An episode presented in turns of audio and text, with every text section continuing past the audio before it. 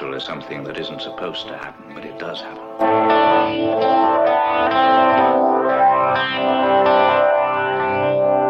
And no nation which expects to be the leader of other nations can expect to stay behind in this race for space.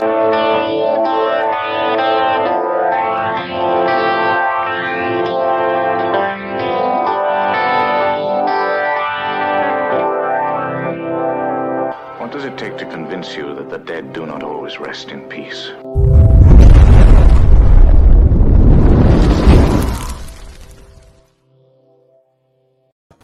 This episode has been brought to you by Broad's Beard Care.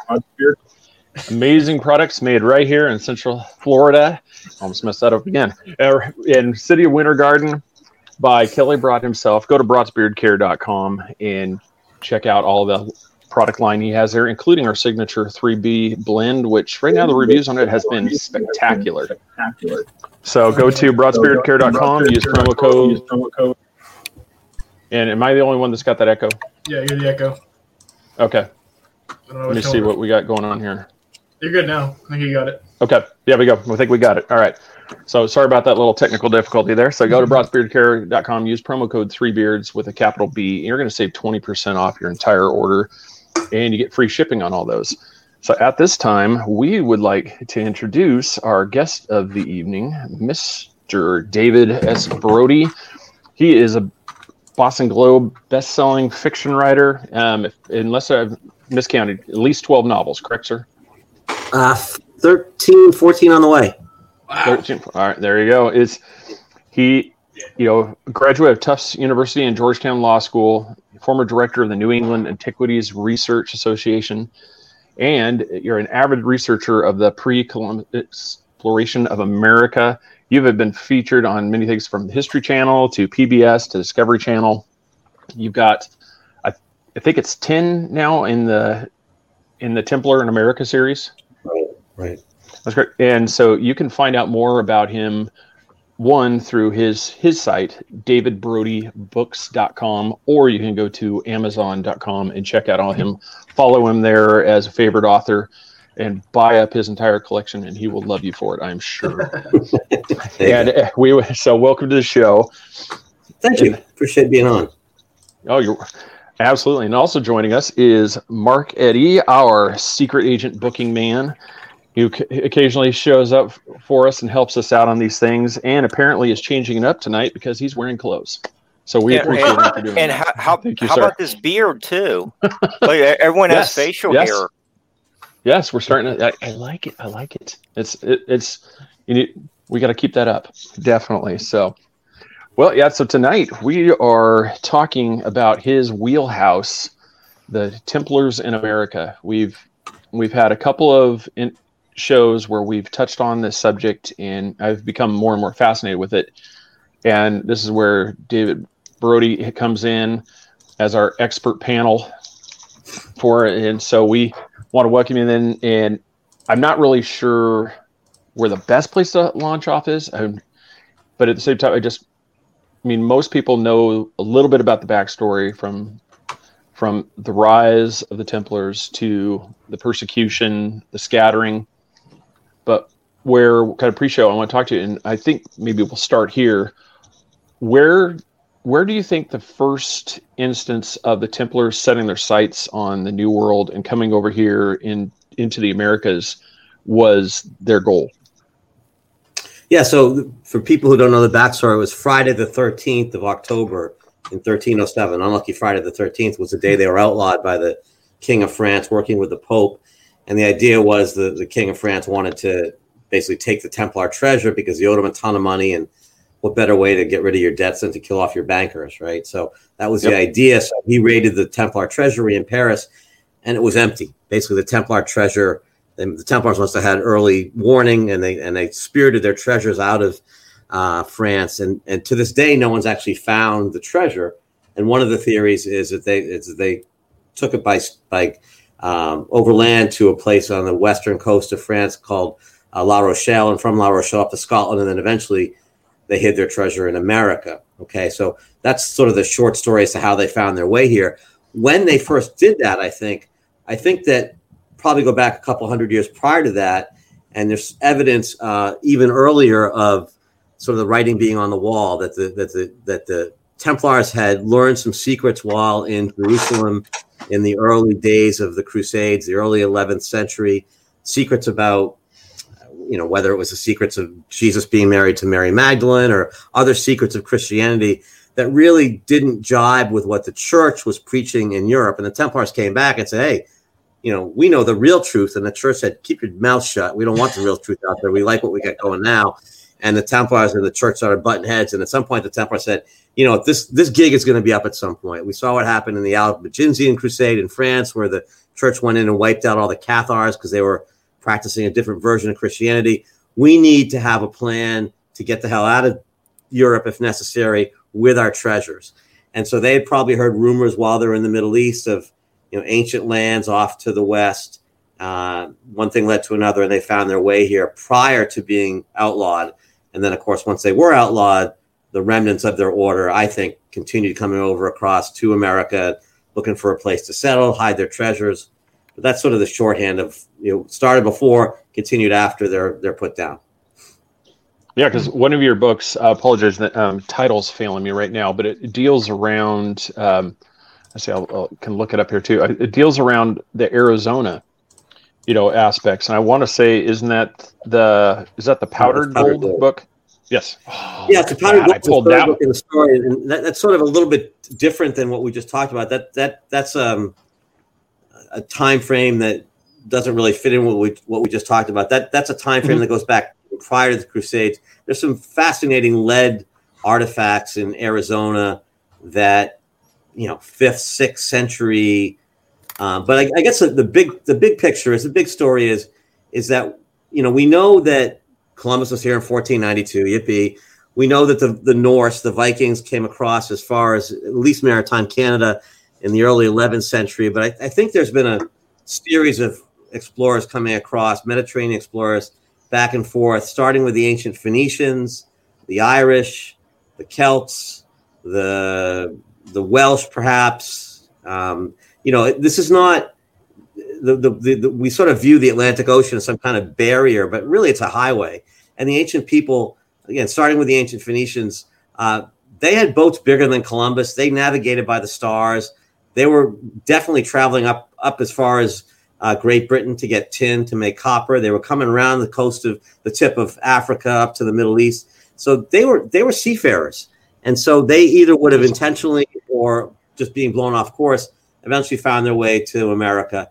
Um, so again, there, there's waves of explorers coming back and forth. The Templars just being one of many groups that found their way across. Yeah, because I know, especially um, I was because one of the questions like there was a few interviews ago, um, they talked about it. And when you look at the Horn of Africa, you know, I think not the Horn, the west coast of Africa and the east coast of um, South America, that distance is dramatically shorter than what people are picturing, like Spain, Spain to the Americas. Right. So it's entirely out there. Yeah. Yeah. It just, so just, it, just no, being blown off course at some point. Yeah. Yeah. And there, there are so and that's one of the things.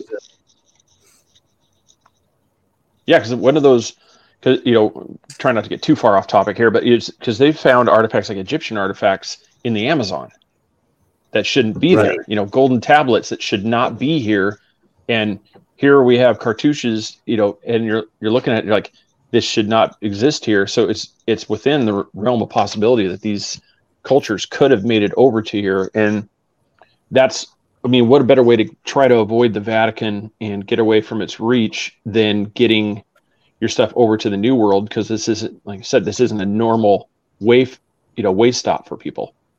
So, so think of it this way. So we know the Norse, the, the you know, the Icelandic sagas. They came as far as Vinland in the year 1000, 1002, 1000. They came back and forth four or five times. We know this. There's no, no one debates that. And we know they came at least as far as Newfoundland. And now most historians say that was a stopover point. They continued further south into Canada, New Brunswick, Nova Scotia, perhaps Maine, perhaps Cape Cod, but at least as far as New Brunswick. So that happened. So it's only a hop, skip, and a jump down the coast to get to Cape Cod, Narragansett Bay. We'll get to the Newport Tower in a second.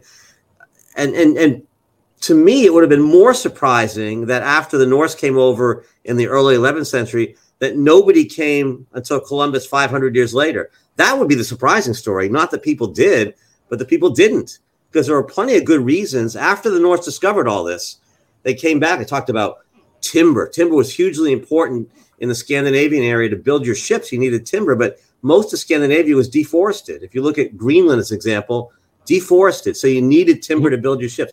Trading with the natives, all the all the fur and, and, and pelts and whatnot.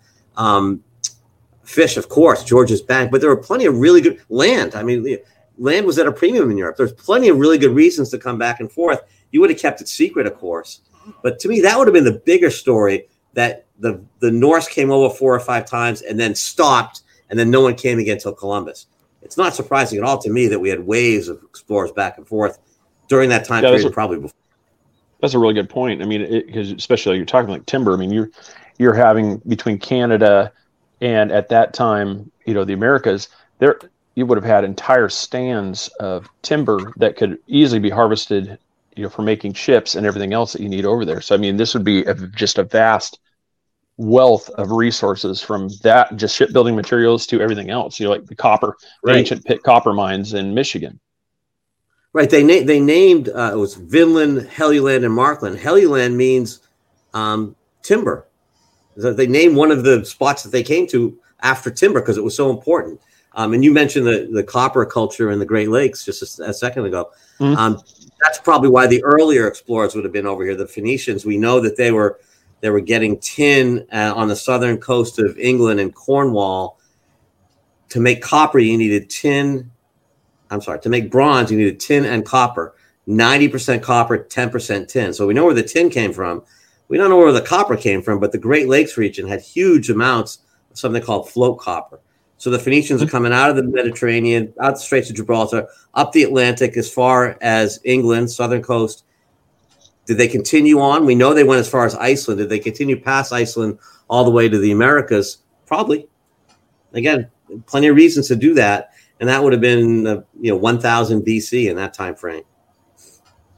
yeah no and that's you know kind of one of the things dennis stone you know we had him on too and you know you see some of these structures too Yeah. that and you know i know some in some camps they believe you know native cultures you know gla- glacier stuff but one of the ones like especially with Ameri- america's stonehenge i looking at some of these structures these to me have such a level of intricate construction you know leveling precise measurements where this seems like a, some somebody group whether you know the templars you know early freemason groups would come over and create these things because they seem to have more of a purpose. I mean one of the things i want to touch on was the westford knight you know and you start seeing some of these carvings and things and it's some of this evidence is leaning that there was something of a culture that knew how to make and how to construct these structures other than just a hey, I stacked a couple of stones and it looks cool. Yeah, so we know the Native Americans did at some time build stone structures, but not not very often and not very elaborate. They obviously didn't have tools to allow for um, you know, they didn't have metal tools to allow for stones to be worked. And so when we find stone structures that have been worked or designed similar, it's called a corbelling technique, similar to the chambers uh, in the British Isles. We see structures like that in America. When the architectural, uh, that's another thing entirely, but that's the Newport Tower. But as far as the, the, the chambers oftentimes match the construction. Um, but let's talk about the Newport Tower, because to me, if we Mhm. want to talk about the Templars in America, this is probably the best evidence we have. Uh, this tower is in Newport, Rhode Island. Um, the traditional historians will tell you it was built by Governor Benedict Arnold, the great grandfather of the traitor Benedict Arnold. And they argue he built that between 1675 and 1677 as a windmill to grist, uh, keep, you know, to replace a, a mill that had burned down. Huh. There are so many reasons that doesn't make any sense. Um, not the least of which is just architecturally, it's clearly a Romanesque style. If you know anything about the, the, the Puritans, they didn't build in the Romanesque style. I mean, every you see every No. colonial structure in, in New England, nothing looks like that. Mhm. That makes no sense at all as a design for a windmill. And uh, the 1675 to 77 time period, which they say it was built, that's exactly the time period of something called uh, King Philip's War, the Native American Chief Metacomet's uprising. So you might build a stone fort during that time period to protect yourself, but you wouldn't build a stone mill. It's too big a luxury. People don't realize that that war, on a per capita basis, was the bloodiest war in American history. Hmm. The, the, many of the, the colonists thought they were going to get pushed back to the you know across the Atlantic. So again, you just wouldn't build a windmill, an elaborate windmill at that time period during wartime. But there's a lot of things about that that scream out medieval. It matches all the architectural features we see in medieval round churches, Templar churches in Europe during that time period.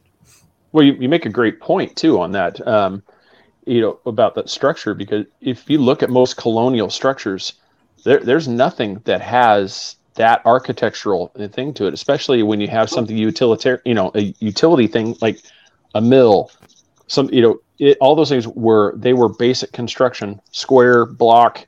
They they would build it. They would not go to the point. Yeah, they wouldn't. Ha- they wouldn't see any value in having these elaborate arches, having these fancy, you know, placement of stones. It was just like, get.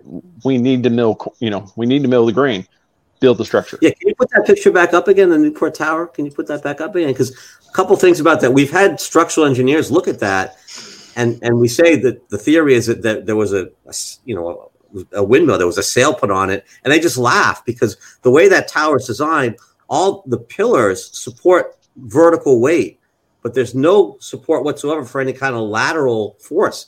when you have a windmill, that's all you have is lateral force they said any kind of significant wind, that thing's coming down on you know day one. Huh. It would never could have supported the, the lateral forces in, in, that a windmill has. And then secondly, there's a fireplace on the second floor, and anybody who spent any time on a farm knows if you start lighting an open flame around while you're gristing your flour, the boom.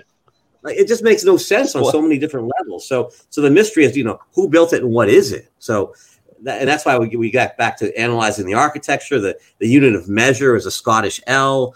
The construction technique is very similar to Scottish um, other, other Scottish structures in in uh, the Orkney Islands and in in in and around um, Rosslyn. Um, there's just so many things about it that tie back to the Templars. Uh, there's a, an amazing winter solstice alignment illumination that that looks a lot like the kind of things you see uh, at Rosslyn Chapel as far as nature worship. So there's just a bunch of different pieces of evidence that you look at that and everything sort of points back to uh, the, the, Templars in the late 14th century probably would have built that. The remnants of the Templars would have built that that structure. Hmm. Yeah, uh, David, uh, since, since you were just mentioning the Scottish ell and the uh, Newport Tower has uh, medieval features. Um, you you work in the uh, legend of um, Prince or uh, Henry Sinclair in his, his voyage. Um, how how does his uh, it, voyage to America about hundred years before Columbus uh, change our interpretation of uh, America's history with you know yeah. Columbus was the first European right. to. So, so the, the legend of Sinclair, Mark, you know the story. It's at it was 1398. Sinclair, the Sinclair family, by the way, is is in the middle of all this. So going back in time of the original nine founding members of the Knights Templar, that one of them was married to a Sinclair woman and and the Sinclairs had a long and, and close association with the Templars during their entire existence. And and in fact, and then going forward, when the Templars were outlawed, many people think they sort of resuscitated themselves or, or, or, or resurrected themselves as the Freemasons. And the Sinclairs were the hereditary grand masters of Scottish Rite Freemasonry for a couple hundred years after that. So both going backwards in time and forwards in time, the Sinclairs were right in the middle of this. Um, Prince Henry Sinclair, this is 1398, uh, who we think came over to America. Uh, his grandson built Rosslyn Chapel, the famous Rosslyn Chapel, which we can talk about later, 1456. But they're in the middle of all this.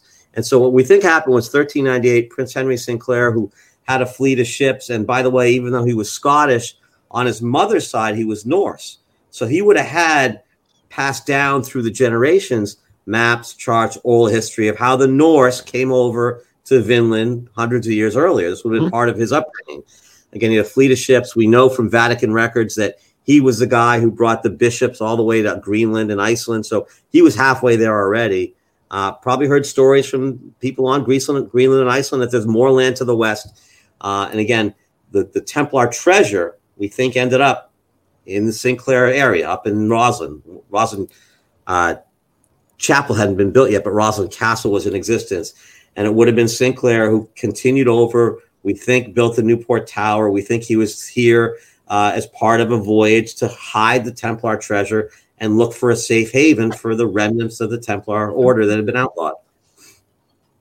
And then, oh, by so the Westford Knight, your question. So while while in Massachusetts, they came across uh, while in Massachusetts, I came up the Merrimack River uh, it, to a town called Westford, which is about 30 miles inland, and there's a carving of a medieval knight. Uh, uh, uh basically, it's a, it's, a, it's an effigy of, a, of, of we think uh, Sir James Gunn, one of Sinclair's lieutenants. Do we have that rubbing, by the way? Can you put that rubbing up? There's a, I think we have a rubbing have of the. Should have that image there. Which one? The knight one. It's going to look the, like a the Westford Knight. I don't have that one. Yeah, it's, um, it's a little bit pink in color. Um, Did we not get that? Nope. Um, I'm, I'll grab it right here. I'll, The ones I have are just the rock ones in the email for some reason. Okay. So the, the- again, the legend is in 1398. Sinclair came over with a group of men. One of the guys died, and they carved an effigy in the rock ledge to memorialize his death. And that effigy, it's a carving of a, of a knight, uh, and the, and there it is. There we Okay. go. And so you can see uh, you can see his head, his shoulders, his shield, and most importantly, his battle sword. And this is what very similar to other effigies you find in Europe at the time, a medieval time period. That you know, the any any knight worth his salt wants to be buried with his sword, and so that's what we have here. That that effigy is still visible today in Westford. It's hard to see the head and the shoulders and the shield, but the sword itself is very apparent. And it's a medieval battle sword. It's not a colonial era saber or dagger of any kind. It's medieval, two handed. You know, Mel Gibson in Braveheart hit you over the head. It's called a, a claymore. Yeah, and there's there's a. It's hard to see the the, the peckings in the in the in the rock ledge there, but um, we've got some better pictures of that. But you can definitely still see the sword. So that's the legend. The legend is it was a medieval sword carved in 1398. But there's a lot of other artifacts uh, in the surrounding towns and communities around Westford that sort of support that. You know, we've had other other artifacts uh, that are similar to that. Uh, something called the boat stone, which shows a medieval boat and a crossbow arrow. And that stone we were able to send to um, Scott Wolter, the geologist. Many of your your many of the viewers probably are familiar with. There we go. Uh, that was found uh, about a mile away from the Westford Knight carving. Uh, this stone, because it's not part of the rock ledge, we were able to ship this out to Minnesota to a geologist who put it in his lab and and, and looked at it under uh, powerful microscopes and determined that the weathering patterns inside the carved areas of the stone. The stone itself has been weathering outside for probably 12,000 years since the last ice age, but the carved areas exhibit different weathering patterns than the surface of the stone. They're, they're that, that those carved areas obviously are not 12,000 years old, but you can compare the carved areas to the surface and determine how long the wind and the elements have been playing on that carved area, how much of the mica has worn away, how rounded are the grains, and you can make an estimate as to as to how long it's been out there weathering. And and Wolter's opinion was that the carved areas of that stone, the the, the arrow and the ship and the numbers at the bottom there, are consistent with an artifact that's been weathering outside for about 600 years, and that dates us right back to around 1400. So other even though we haven't been able to do that same kind of science on the Westford Knight carving, because again, it's part of the rock ledge, we can't move it into a laboratory. This kind of stuff, um, uh, similar technique, um, dates back to the same time period we're talking about. This is another artifact. This is in Newport, Rhode Island, close to the Newport Tower. Uh, it's a Latin inscription, "In hoc signo vinces." Vinces. That is uh, a Templar battle cry. Under this banner, we are victorious.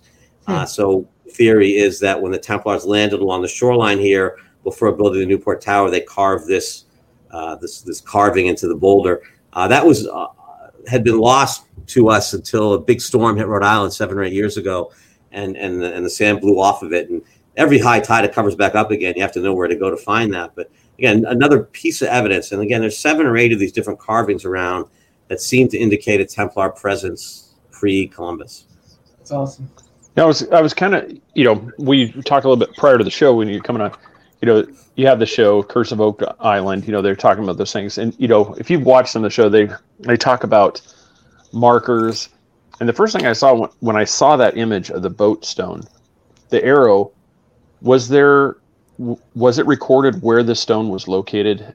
I mean, Yeah, in the so- exact um, placement. So you know maybe that arrow was uh, directional. Yeah, that that's exactly that's a really good point, um, Craig. And and believe me, I spent a lot of time in the woods around there. So the the, the marker was found, the, the stone was found in the 1920s during a, a project where they were widening the road. Importantly, the road that they were widening was an old Native American trail. So in colonial time period, of course, you, you built your roads over the trails. There was no reason to, to blaze a new trail. You just continued on with the Native American side. This happened to be the intersection of two ancient Native American trails. That's where the boat stone was found. So they were widening one of them, a road crew, and they found this stone. And they took it and they brought it first into a barn and eventually a museum. But unfortunately, no one recorded the orientation of it.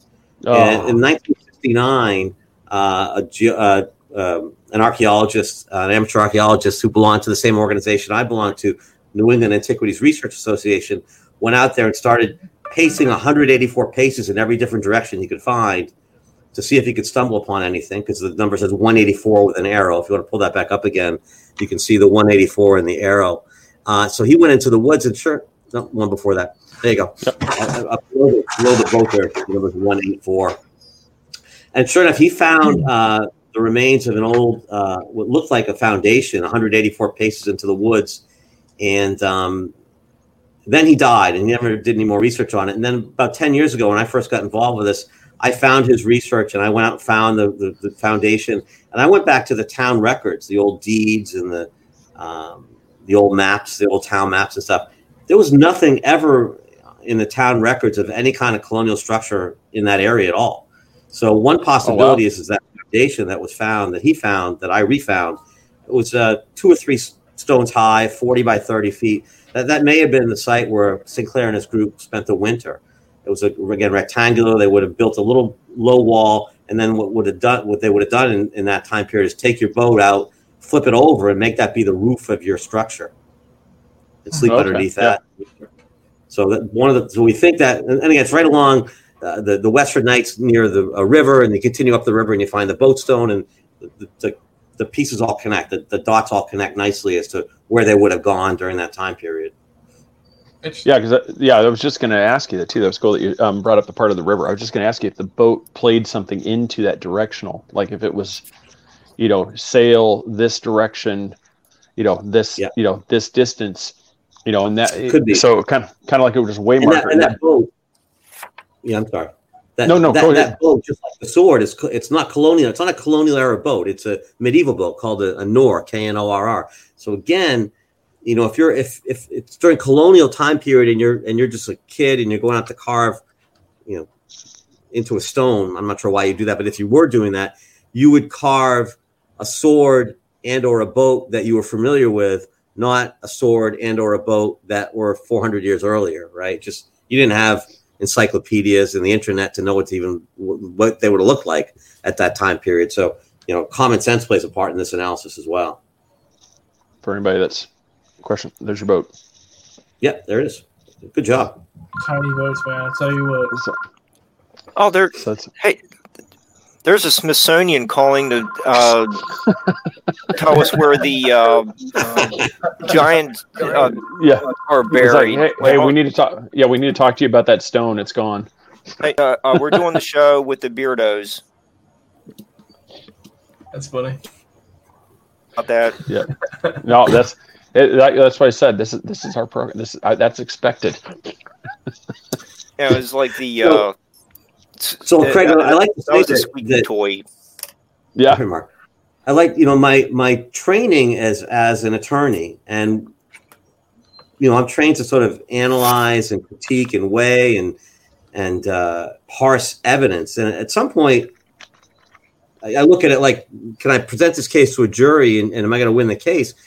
And not any one of these pieces of evidence is probably enough to win it, but you start having ten or twelve of these in a row, and it just becomes the whole total. It's called the totality of the evidence. Yeah. it's like there's awful lot of just coincidence going on here, or There's something there's something it. really is going on. And and you know, pick take your choice. But you know, obviously, I know how I feel on this. But when I first hmm. started looking at this 14 years ago, I only knew about a couple of the pieces, and I wasn't totally convinced. But the longer I do this, and the more the evidence comes in, and you know, year after year, we get more of it. It continues to support what we think happened. Late 1300s, the remnants of the outlawed Knights Templar coming across here looking for a safe haven, and it does tie into the to the Oak Island story. By the way, I think that you know, I think Yep. makes perfect sense that they would have hid their treasure up there. It's you know, it's, it's the first thing you hit when you come across Nova Scotia, basically. So it does make sense. Well, that's you know, all joking aside, you know, just you know, where it's just like for the love of God, people find something, you know, just give us, just throw us a bone, you know, pull pull something up, you know, that's not this little fragment. But I mean, it, it would it would make sense that if if you were in the process of quick, load it up on the ships, we got to get it out of here. You're not going to just land a boat that's loaded with gold treasure and just leave it sitting out there because you have all manner of boat traffic coming back and forth, and that's going to be easily seen. So you've got to get it. And if you have a group, you know, I won't go too long with here, but if you have a group that has this ability to create architecture, it, it wouldn't be without the realm of possibility that they could build these elaborate, you know, traps and stuff to help protect it as it's down there on the bottom, like they've been finding on this on the Oak Island. And so, Yeah, which would Craig, make sense. Take, take it to the next level, Craig. The, don't forget the Templars were in the Middle East. They would have spent time in Egypt, Mhm. and the pyramids have the same kind of booby trap flood, booby trap flood tunnels as Oak Island does. So probably the way that the Templars would have gotten the idea to build this would have been stuff they saw in Egypt while they were, you know, exploring in the Middle East. So that's one of the things Yes. that makes me think not pirates. I don't I'm, I don't think of pirates as being really advanced engineers to be able to build flood tunnels. But the Templars, that makes sense. Well, especially with that discovery, I can't remember. It was a few seasons ago when they actually discovered the the stone, you know, the stone flood tunnel. They actually found one of the the way it's layered, and that would be. And now, actually, as I'm saying that, I'm thinking about um, going back to the Newport Tower, the way that that's constructed. You could almost see the same level of where they used the the layers. They had how they had those flip. They had the layering of the different, you know, the different stone sizes. Well, and this ties back into what I said earlier that the, that the Freemasons basically evolved into. I'm sorry, the Freemasons evolved from the Knights Templar, and even though the current Freemasonry is is speculative masonry, not operative mason, they don't actually build stuff with stone. Their roots came from stone ma- stone workers, and so there's an intimate, a long and intimate relationship between the Templars and stone workers. And most of that comes from the Templar uh, importance in building all those great cathedrals in Europe when they came back, Notre Dame and whatever else. But the, the Templars and the stonemasons and the Freemasons are all part of the same group. So stonework was important to them. Yeah, that and that's cool. Mark. You had a question. Yeah. Um, D- David, you were just talking about, you know, uh, you know, since you're a lawyer, you have to look at the evidence, and When it, when it helps me.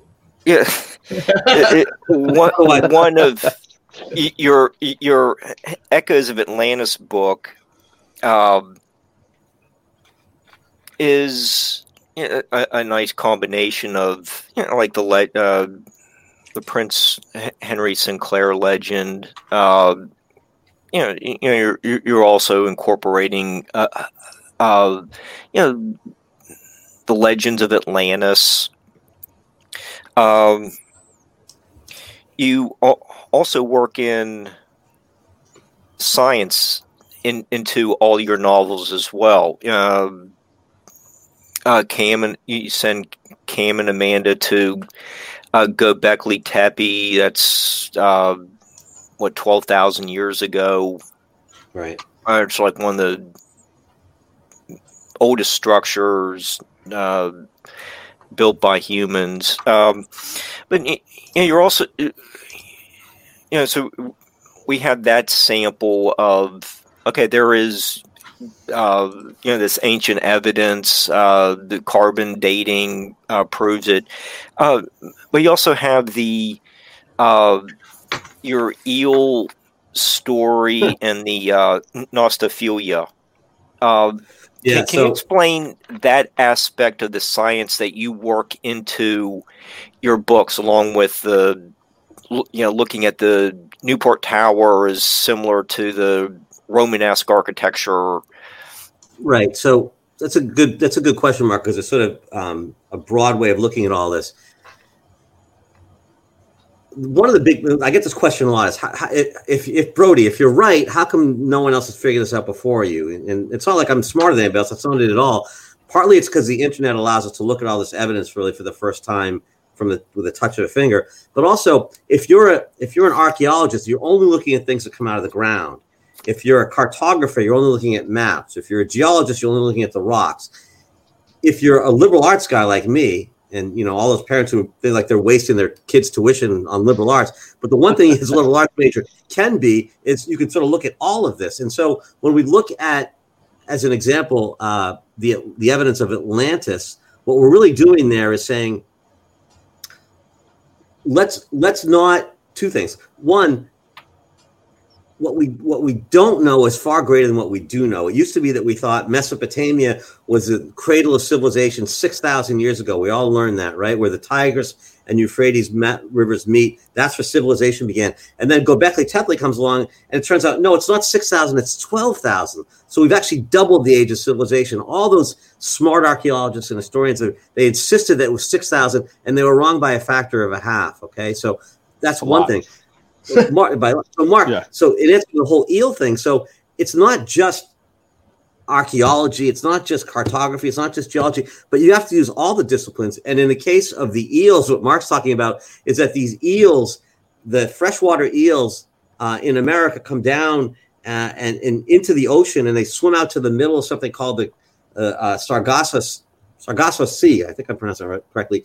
Um, and that's where they that's where they spawn. Um, even though they're freshwater eels, they go back to the salt water to do that. And it turns out that the, the freshwater eels in Europe do the same thing. They come across and they meet their, their cousins from North America in the middle there. And the point is, why would eels from both continents meet in the middle unless at one point, way back in the past, they had both evolved from a continent that was in the middle? And when the continent sank, they went their separate ways. But uh, nostophilia, the, the the instinct to go back to your native homeland is what brings them back for their spawning. It's not just the eels; it's the butterflies also. But again, that's science, and I get into trouble when I get too deep into science I'm not a scientist. But the point is, the big picture is that we need to look at not just what the what the archaeologists tell us and the historians tell us, because you know not all history is written. The Native Americans have a rich and and and and a live oral history that's important too, and they tell us. By the way, we'll talk about that. Hopefully, the Native Americans tell us, yeah, that Prince Henry story, the Newport Tower, the Templars, that's all true. Maybe let's look at that that battle flag in a second. But Mark, to answer your mm-hmm. question, the reason that's important is because we need to look at all various disciplines. It's not all going to be told just from the archaeologists, and so often they feel like they have all the answers. They say, if, we, if it didn't come out of the ground, it doesn't count. And the the reality is, look, when's the last time you ever stumbled upon an archaeological dig in your neighborhood? Very little, a infinitesimally small amount of the land has been archaeologically dug into, understandably so. But to act like all the answers come from these occasional digs i- is ridiculous. There's plenty of other pieces of evidence we can look at. Um, can Now- we pull up that, that that battle flag, by the way, the Templar Mi'kmaq flag? Do we have that? I sent you that do. over, I think. Yeah, Julianne Should- said, "What's our obsession with Freemasons?" And the funny thing is, is Chris isn't here tonight, and he is a Freemason. Um, and I just feel like we need to talk about Freemasons more because it gets brought up by everything we talk about, but we don't know anything about them. You know, and it's Yeah, and I'm, I'm I'm not a Freemason myself. I spent a lot of time giving lectures in their lodges, so I know I'm friendly with a lot of them, and you know, obviously it's a key part of my research. Um, you know, part part of the reason that you know, so the question is, are they are they an organization with secrets, or are they a secret organization? That, that's really the, the dilemma. I think the answer is Yeah. they're probably a little bit of both, but Yeah. um, to and and and and the question, to me, the most important question is, did they really evolve from the Knights Templar? And officially, they will tell you no. But when you sit down with them after a couple of, you know, couple uh, cocktails at the end of a lecture, they'll sort of nudge you and say, you know, the thing about you said about the Templars, you're right about that. You're not supposed to hmm. tell me that, but they do tell me. And so I, I, have no doubt anymore that that we're right on with that stuff. And Chris probably can't tell you that, but he could probably wink at you when you, mention it. yeah, of course. The one time he's not here, we bring it up more. yeah, yeah um, we're looking. It's uh, he's not seeing that image. I mean, I thought that that one I sent over there did have it. Uh, yeah, I apologize for looking at that real quick. Okay. Should I send it to you again, Craig? Or yeah, if you want. Like I said, we'll get there. And um, no, I'll get. Can I send it to you by email or? Yeah, if you can send it by email, yeah, we'll get it there. Uh, so what? Kind of while you're doing that too, I was going to touch on you know when they said, well, why you? You know, if nobody else is, well, somebody has to be first. There's got to be somebody that makes the discovery. So you know, why not you make that discovery? You know, when people ask you, it's like, well, how come you've come to these conclusions? Yeah, again, part of it is just fortunate to be living in the time of the internet because again 20 or 30 years ago there were lots of people like me who found artifact i lived in westford for a long time so i you know I, I i was fortunate enough to be able to look at the Westford Knight and the boat stone and other things in the area but as far as i knew there were no other artifacts that sort of went with it in other parts of the country. Um, everybody had in their backyard one or two interesting artifacts but no one knew enough about each other's artifacts to put them all together so we all had one or two pieces of the puzzle. Now with the internet, we can look at each other's pieces and say, wait a second, your piece fits together with my piece, and that fits with Mark's piece, and Craig, your piece also. And we're missing some of the pieces still, but look at this. There's a picture starting to form here. Before the internet, you couldn't do that. And so, no, look, having said that, and Mark, I'm not sure if you knew this. I haven't written about this in any of my books yet. I just learned this. I used to think that whole Prince Henry Sinclair story, that that just came about in the last generation or two you know, starting in the 1960s or 70s. I was doing research on the um, the World Fair in Chicago in 1892, 1893, right. which was really a 400 year anniversary celebration of Columbus. And there were demonstrations in Chicago against that because there were a bunch yeah. of Scandinavians who said, wait, Prince Henry Sinclair discovered America before Columbus. So back in the 1890s, there were people doing the same thing I'm doing now, talking about Prince Henry Sinclair in coming to America in the 1300s. I was blown away by that. I thought, you know, like I thought this is relatively new stuff, but what's the expression? What's what's old is what's new is old. What's what's old is new again, right? What's old is new again. That this has been going on for 130 years at least. Yeah, it's so it it's so old, it's new. Yeah, that uh, 1893 World's Fair is fascinating. I've uh, heard a little bit about it. it's uh, there we go. It, there, there are a lot of really interesting people attending that, and you, you just wonder how how often they communicated and what were some of the influences that came out of that uh, World's Fair. But you know, we'll save that for another show. Let, us put that flag back up again, yeah, Jess. that's that my fault. Um, there's a bunch of photos in the email that I didn't see. Here we go. That's my fault. So on, on the question of um, Native American uh, oral history, both the, the Mi'kmaq tribe up in Nova Scotia and also the uh, Wampanoag um, tribe here in Massachusetts, both have, have basically gone on record saying, yeah, that the whole uh, that the Templars were here, they built the Newport Tower. Um, the story of Prince Henry Sinclair is that he first landed in Nova Scotia in 1398 and overwintered with the Mi'kmaq tribe and then worked his way down in 1399 to, to the rest of New England, Massachusetts. But here you can see the Templar battle flag on the left hand side and the Mi'kmaq flag on the other. And again, it's one of those things like, boy, it's either a heck of a coincidence or there's some kind of relationship going on there. You know, yeah. like that's just a lot to, to, to sort of explain away. Um, but again, the, the, the Native Americans, so even though, even though their oral history is not written, it's still sacred to them, and they and they pass it down generation to generation. Uh, it, it's no less important to them than our history is to our, us. They just happen to, to do it verbally, but again, their their history is that this Templar group did come over uh, before Columbus, and they they sort of laugh at the whole Columbus thing because they have a history of many waves of explorers coming back and forth, as we talked about earlier. Now, this this kind of touched a little bit on it, um, you know, and kind of back to what we were talking about before too. One of the things like I've noticed, especially when you get um, to Gobekli Tepe, you get to all these things. I think one of the biggest things like I've noticed um, is I have a book, Forbidden Archaeology. I love that book. I mean, it's it's a textbook. I mean, it's not something that you just pick up, you know, and just flip through it all. But they even have pictures of the laser. It looks like a laser engraved seashell. You know, and it's it's these type of artifacts that are found, and I think kind of like that battle flag, kind of Gobekli Tepe. They don't like to admit that these things exist because it takes your life's work and completely tosses it on end. Everything right. I've found in myself as my as I my profession my tenureship at this university is based off of this bedrock, and I built upon it. Well, now we're ripping that bedrock out from underneath them, yeah. and their whole tenure is now based off of something that no longer exists. a lot of the researchers I work with in, in this little tiny corner of history I'm in, they they tend to sort of see this grand conspiracy that you know we joked about the Smithsonian hiding artifacts before, and mm-hmm. this whole conspiracy that people don't want this history told for whatever reason.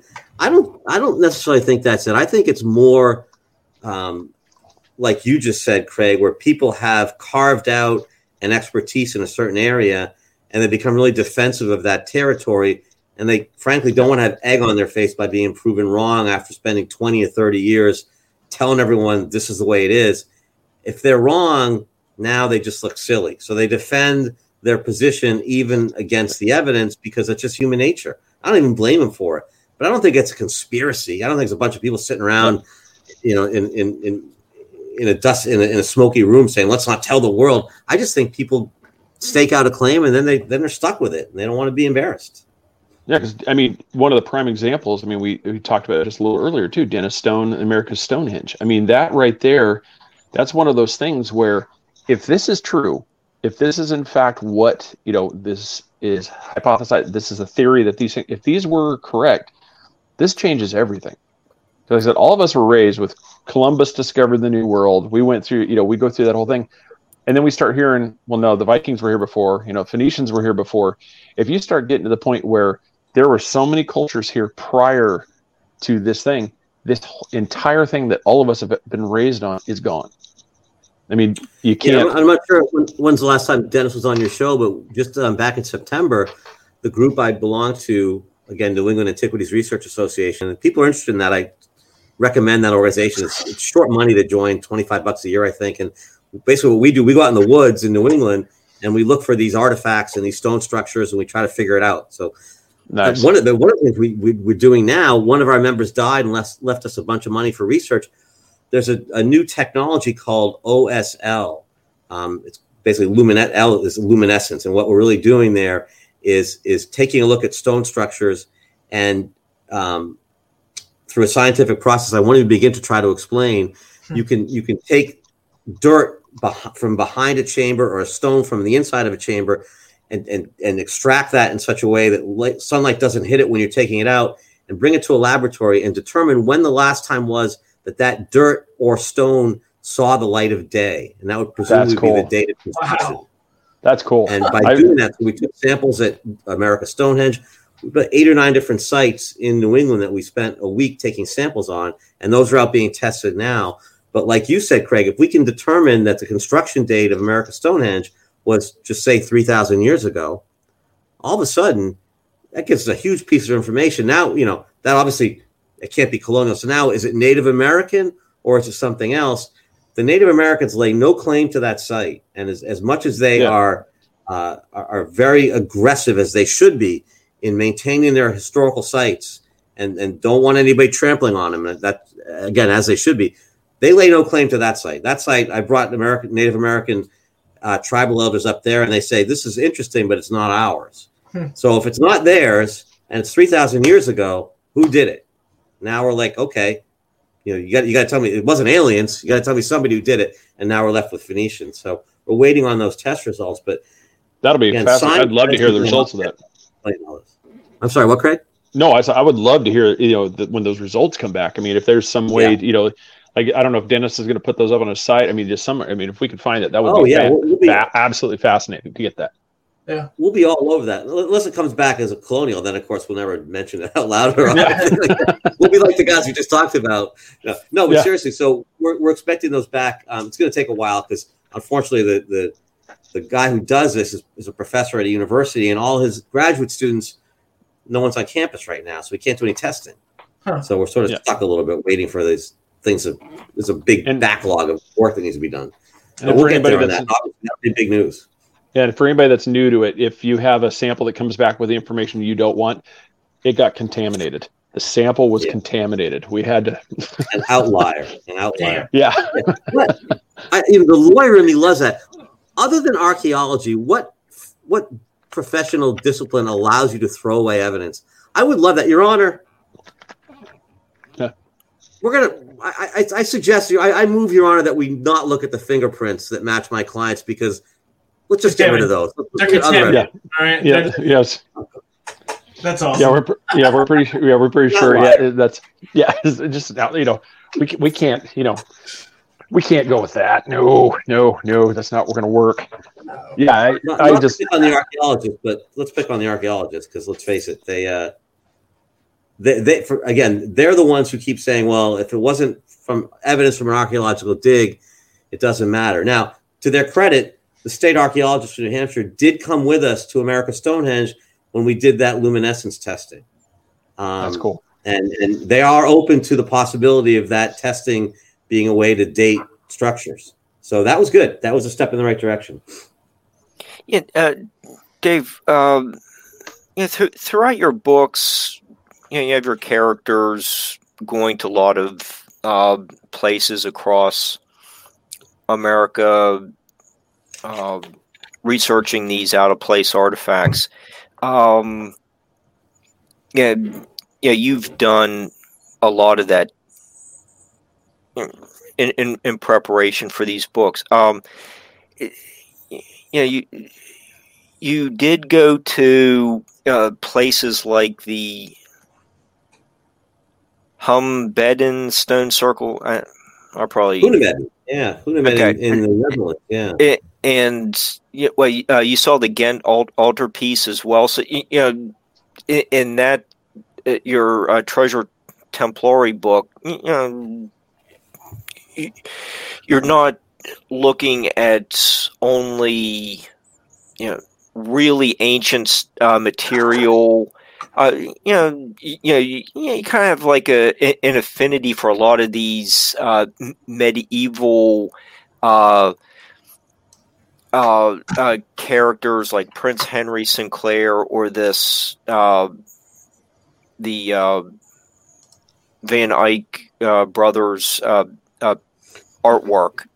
Uh, Right. So, So, how, how do you incorporate all you know these travels i- you know into your writing it's not just you know you're just googling stuff and linking uh you know, does the traveling make you more appreciative of the experience so the, the surprising thing is, it seems like wherever we end up going in Europe, we run into Templar legends, Templar secrets. In the case of the Treasure Templari, this this Ghent altarpiece painting, which I think Craig just put on or Viking put on the screen a second ago, um, which is something that was a fascinating story behind that. It's, it's in, in Belgium. Um, it's a piece of artwork that Hitler tried to steal during World War II, did steal during World War II because he was convinced it was a secret map to the Templar treasure.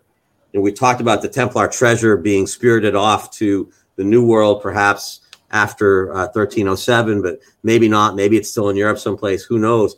But Hitler was convinced that this painting was uh, a secret map to the Templar treasure, and that sort of triggers that whole book. But it seemed like no matter where we went, we went to the western coast of um, Ireland, and I was amazed to find out that Christopher Columbus had been there in like 1477, uh, and that he had spent time praying in a Templar church. And I use that whole thing to sort of trigger uh, the the um, the book of the Swagger Sword. Um, but it seemed like this, the Templars were such an important part of Europe for about 200 years. They were the most powerful force in all of Christendom, and they had their tentacles every place.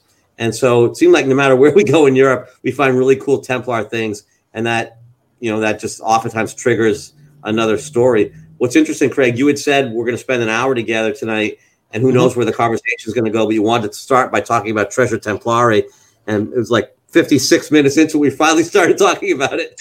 Yeah, that's that's, that's kind of how it goes. It's, it's kind of perfect. Yeah, yeah, I love it because, especially with those conversations, is because we've gotten on so much other information that you know we didn't plan on. And I mean, me, I've been, like you said, it's 56 minutes, and I I didn't even till you said that I didn't even realize we were already in the 56 minute mark. I was like, I've been completely lost in the conversation. I mean, it only feels like it's been 20 to 30 minutes, and that's you know that's awesome. And so that's yeah, that's cool. Yeah, wouldn't so I've, so I've written. Um, I just finished my 11th book in the series, and I, and I guess that's the the big takeaway for me. When I first started this, I had no idea I was going to go down a rabbit hole and and I had no idea. But 14 years later and 11 books later, I'd still be down there you know, in need of a shower and a change of clothes. Obviously, it's a long time to be down one rabbit hole, but I had no idea how much stuff there was, how much information there was, how many of these artifacts there were. It's crazy, and and like again, we learned in law school, follow the evidence, and when there's that much evidence, something's going on. I mean, you got you got to you got to explain it somehow. You can't, like you said earlier, you can't just keep throwing evidence away. At some point, you got to say, look, something's going on. I got to pay attention to it, and. Mm-hmm so, Mark, you asked about the research. To me, the research is even more fun than the writing because it just it just never stops. I just you know once in a while, Mark, I'll circle back to you and say, "Hey, I'm, I'm going to do another book. You got any ideas for me?" And you're the one who turned me on to all these fascinating artifacts in the Ohio River Valley. That I just the book I'm just finishing up now, Roman artifacts in the Ohio River Valley. That'll be the next time. Hopefully, I'm on with you guys. We can talk about that. But it just seems like it never ends. There's so much of it.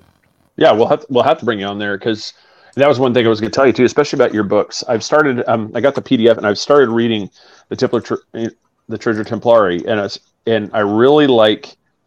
I've fallen in love with this genre of writing the faction, the faction style. Yes, I love it. Yeah, yeah, I love that. Yeah. And it's, yes, it's I, one. I, I enjoy that. You know, and I love the fact that you know you know other writers such as you know James Rollins, Dan Brown have decided to follow follow you and you know and use your style. You I don't think they follow me. I think no, no. you know. yeah. But, but the one thing that I the one thing I do that they don't do is I put pictures of all the artifacts in the book. Yes, which uh-huh. is so if you awesome. see a painting or an artifact or a site or the Newport Tower, I want readers to know I'm not making that stuff up. That's the fact part of the faction, right? Those are actual. Now the story behind it is is a story, it's fiction. But those sites and those artifacts, if they're in my book, they're real, and I want the readers to know that because to me that's the most fascinating thing of all. The stuff is actually out there. You can go see it.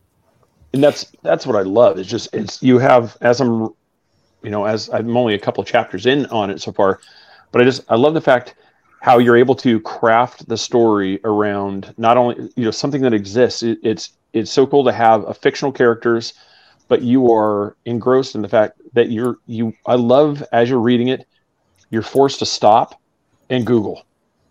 You're like ah, i didn't good. know about that. You know i just say you've got to go out there and you're like oh i didn't know anything about this one. You know and you start looking at here you're like oh my god. You see the, all these pictures all these things about it and then you look back and forth and then you're right.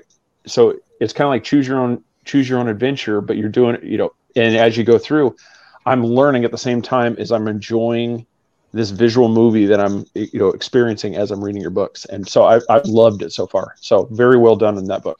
Excellent, thank you. I appreciate that. It means a lot. I know you're a big reader, so that means a lot to me. Thank you.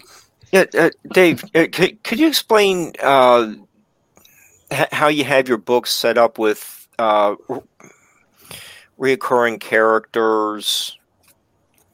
You know, like here. Yeah, so so it, like, it's similar to the way Dan Brown does it with um, and I'm blocking on the guy's name, the the the, the Tom Hanks character, the um, James Langdon, uh, Robert Langdon, Langdon. Langdon. Robert Langdon, yes. Robert Langdon, yeah. So same thing. Basically, the books are all standalone. You can pick up any one of them and start. You don't have to do them in order. But it's basically the same character, and he's on a new adventure. Um, you know, he's got a family that recurs well, and things happen. But essentially, um, each of them is a new adventure. You can pick it up any place you want. Um, but it the first one, Cabal of the Westford Knight, the main character, his name is Cameron Thorne, basically follows the clues of the Westford Knight and the Newport Tower in the same way that I did. Um, you know, sort of going through the. Pardon me, I'm sorry about that, guys. Yeah. Going, you know, sort of going out and, and following the breadcrumbs through the woods and figuring this all out uh, the same way I did. So, um, but again, they're all standalone and and uh, they're all different adventures. And uh, and boy, do I have a lot of fun writing them. That's awesome. That's that's cool. Way. David, I mean, you you definitely gave a teaser, um, especially that one. I need to, you know, definitely would like to have you back on if that's, you know, if you're willing to do that. I mean, Sure. Oh yeah. yeah, because this, You, you guys can't shut me up. I'll talk all day about this No, stuff. that- Mark. I love this stuff. So yeah, that's that's kind of where we, we are. It's like we try to explain to everybody. It's just it's like we're laid back. We just we like to just have a conversation because there's no agenda. There's just I simply just want, you know, want to you know get people's story that you know there's people like an audience that have never heard it before, and as we've been going through this, this is I mean I, I won't lie. I mean I, there's probably there was probably a really low chance I would have come across these book titles, but now as I'm reading this one this is probably going to be the one where before long I'm going to have polished off, you know, every single one of the series because as I've get into it, I absolutely love it. It's it's very well done. people who are, who are into this into this kind of stuff, they do go through the whole series. Now it's not for everybody. I get that, but people who do like this kind of stuff, they eat this up. Um, so Yeah. yeah, I appreciate you saying that, Craig. Thank you. But, Oh, but you're welcome. you also have really well crafted uh, international bad guys that are after the same artifacts that you know Cam and Amanda are studying. You know, I, I- you know, you do do have great tension, uh, espionage, Yeah, and that kind of stuff. Yeah. So they're, look, they're they're they're they need to be fun. So, uh, Craig, you mentioned earlier, the fact they're factions. What, what they what I think of them as is, um, you're going to learn something while you're on the roller coaster. But there needs to be Mhm. a roller coaster, the fun part of it, and then the knowledge Yep. comes along with it, and it sort of adds to everything. So you got to have a good villain, Mark. You know, of Yeah. course. no, that No, I, I, I, they're really well done, and, and it's, you know I've to- told you that. You know, th- uh, yeah, it, it's your novels are very similar to uh, like North by Northwest, Marathon Man. Clive Cussler is a No. sort of a more modern version of that kind of thing. Yeah, Cussler, Dan Brown. Yeah, I can't wait. We- Start reading. yeah, but we definitely like when we get you out. Like, well, we'll have to touch on a little bit more of like the Ghent altar piece, you know, and the not, you know, the Nazi angle of like what they were looking for. And so, um, since we running out of time, but I once again go to davidbrodybooks.com support support in there. Do you have um do you have a link on there for people to get a signed copy from you by any chance? If you go to davidbrodybooks.com, there's a uh, button to email me, so you can email me if you want signed copies for the holidays or whatnot. Okay, perfect. Um, Because Yeah, I want you, def- you, I- once you get to that site, you, you can you can find me easily on that. Okay, and then obviously right there, Amazon, and right now, um, just to give a just shameless plug to Amazon for our overlord Jeff Bezos, if he's you know as he's listening in.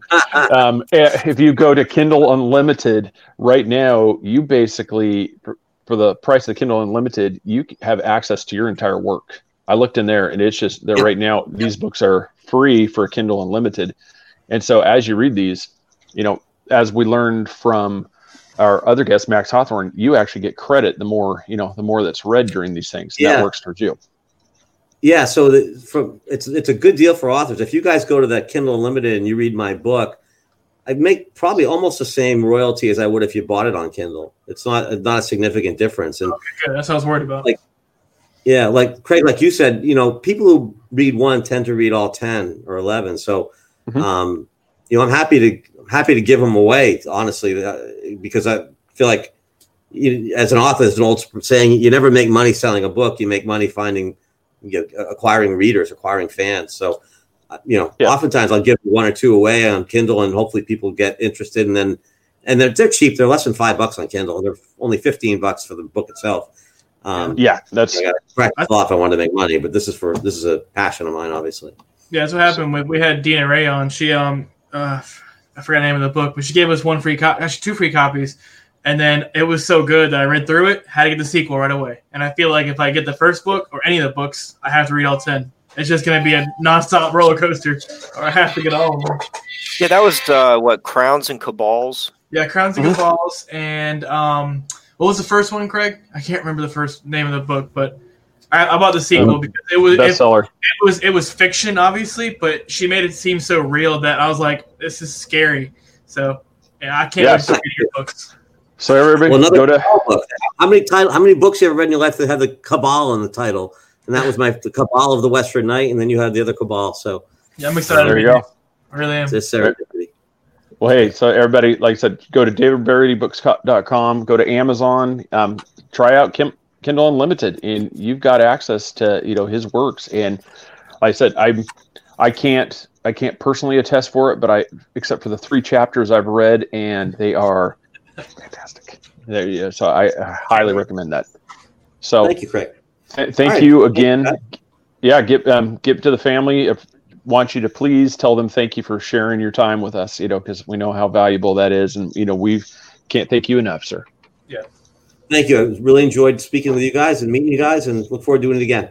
Yes, Aw- for sure. Awesome. Yeah, we uh, same here. I can't wait to the next one. So thanks again, sir. Mark, thank you as well, Mark. All right, take care, guys. Have a good of night. fun. All right, you too. Thanks. Bye bye. And then Mark, thank you again for joining joining with us. Appreciate appreciate it as always. And you know we, we'll try to get you on. And like I said, you know, Yeah, I'll, I'll be back next week. Yep, yep. We'll get you on from occasional ones because we got we definitely got to have you hand, hand little teaser there. We are going to foray into our first ever episode where we're going to tackle a subject that I know nothing, very little about, other than just I like music. Oh, I Oh, yeah. couldn't tell. Yeah, because we're going to be Thank Yeah, we have Mark on and Javier coming on because yeah with Boone Boone Frog. Yeah, just you know, talking about his story and his the things he's involved with, um, the endorsement he's he's received, and I know Mark is a really you know really big fan of his. Um, friend and w- I was more than happy to you know set you know have him come back on again and this one should be a lot of fun as well so that like I said we're looking forward to that so Mark we have- thank you for wearing thanks thank you for wearing pants tonight we appreciate it uh, Yeah, and, and, and not shaving. And, uh, Yeah. I, I might have been mistaken f- uh, for being Chris. yeah I know that's great. That's awesome. Well, sir, appreciate it. So we will we will get we will see you next week, and I'm I'm sure somewhere between now and then I'll be talking with you. So Okay, well, I'll, I'll, I'll be tuned in uh, to watch you guys with my boss here in a few minutes. yep, yep. We'll, we'll try we'll try to dig up the dirt on you here. So, all right, all right, sir. Well, thanks. Appreciate appreciate you coming on with us. Thank you, Mark. I had fun. Thank you. All right. He's scared. This episode it was brought to you as always by Broadsbeard Care, made right here in Central Florida. Go to broadsbeardcare.com, use promo code three beards with a capital B, and you're going to save 20% off your entire order with free shipping. That bottle you just saw up there was a three beards blend. It has been getting amazing reviews, and everybody that's tried it absolutely loves it. So check out all of his other the beard soap, beard balm to make sure it stays in the place you want. Lip balm, Chris swears by that stuff. He absolutely loves it. Uh, they, he's got scissors. I use those all the time um, to trim the beard. Comb. You just go through. He's got a complete line. Uh, just check him out. He's also got, you know, other as a, there's gear you can buy that stuff. So you know, I can go on and on and on. Check him out go to yep nanny nanny cakes nancy burke's other sponsor go to nanny cakes 407 on facebook or you can give her a phone call if you're in the central florida area at 407-923-2898 and you will get an amazing deal at 15% off your cake order which is which is a crazy crazy deal that she's giving out and if you're outside of the central florida area um, i think i can we can convince her to in, put a couple of plastic forks Mhm. inside the You can box for you I too. mean, the same yeah, yeah, yeah. You're you're still it'll still be amazing, and you know if if you want, we can personally draw three B on the fork for you. And I'm sure I'm not sure if the I'm not sure if the sharpie will taint the taste of the cake or not, but hey, we'll at least do that for you. So Patreon Patreon.com forward slash Three Beards podcast. Become one with the Beardos. That is the, that is the way to do it. We appreciate the support. Happy birthday to Chris's wife, Willisa. I hope you enjoyed the little gift we sent you. That was, you know, that was that was for you. so, yeah, happy birthday, happy birthday to you. And today is Veterans Day. Thank you to all the veterans. We want, can't thank you enough for your service. Appreciate everything that you you did for us for you know Yes. to ensure the freedom that we all enjoy that allows us to be you know bearded crazies on the air right now. So thank you for everybody. Yeah, that's right. Appreciate it. Everybody have a great night. We will see you later. Good night.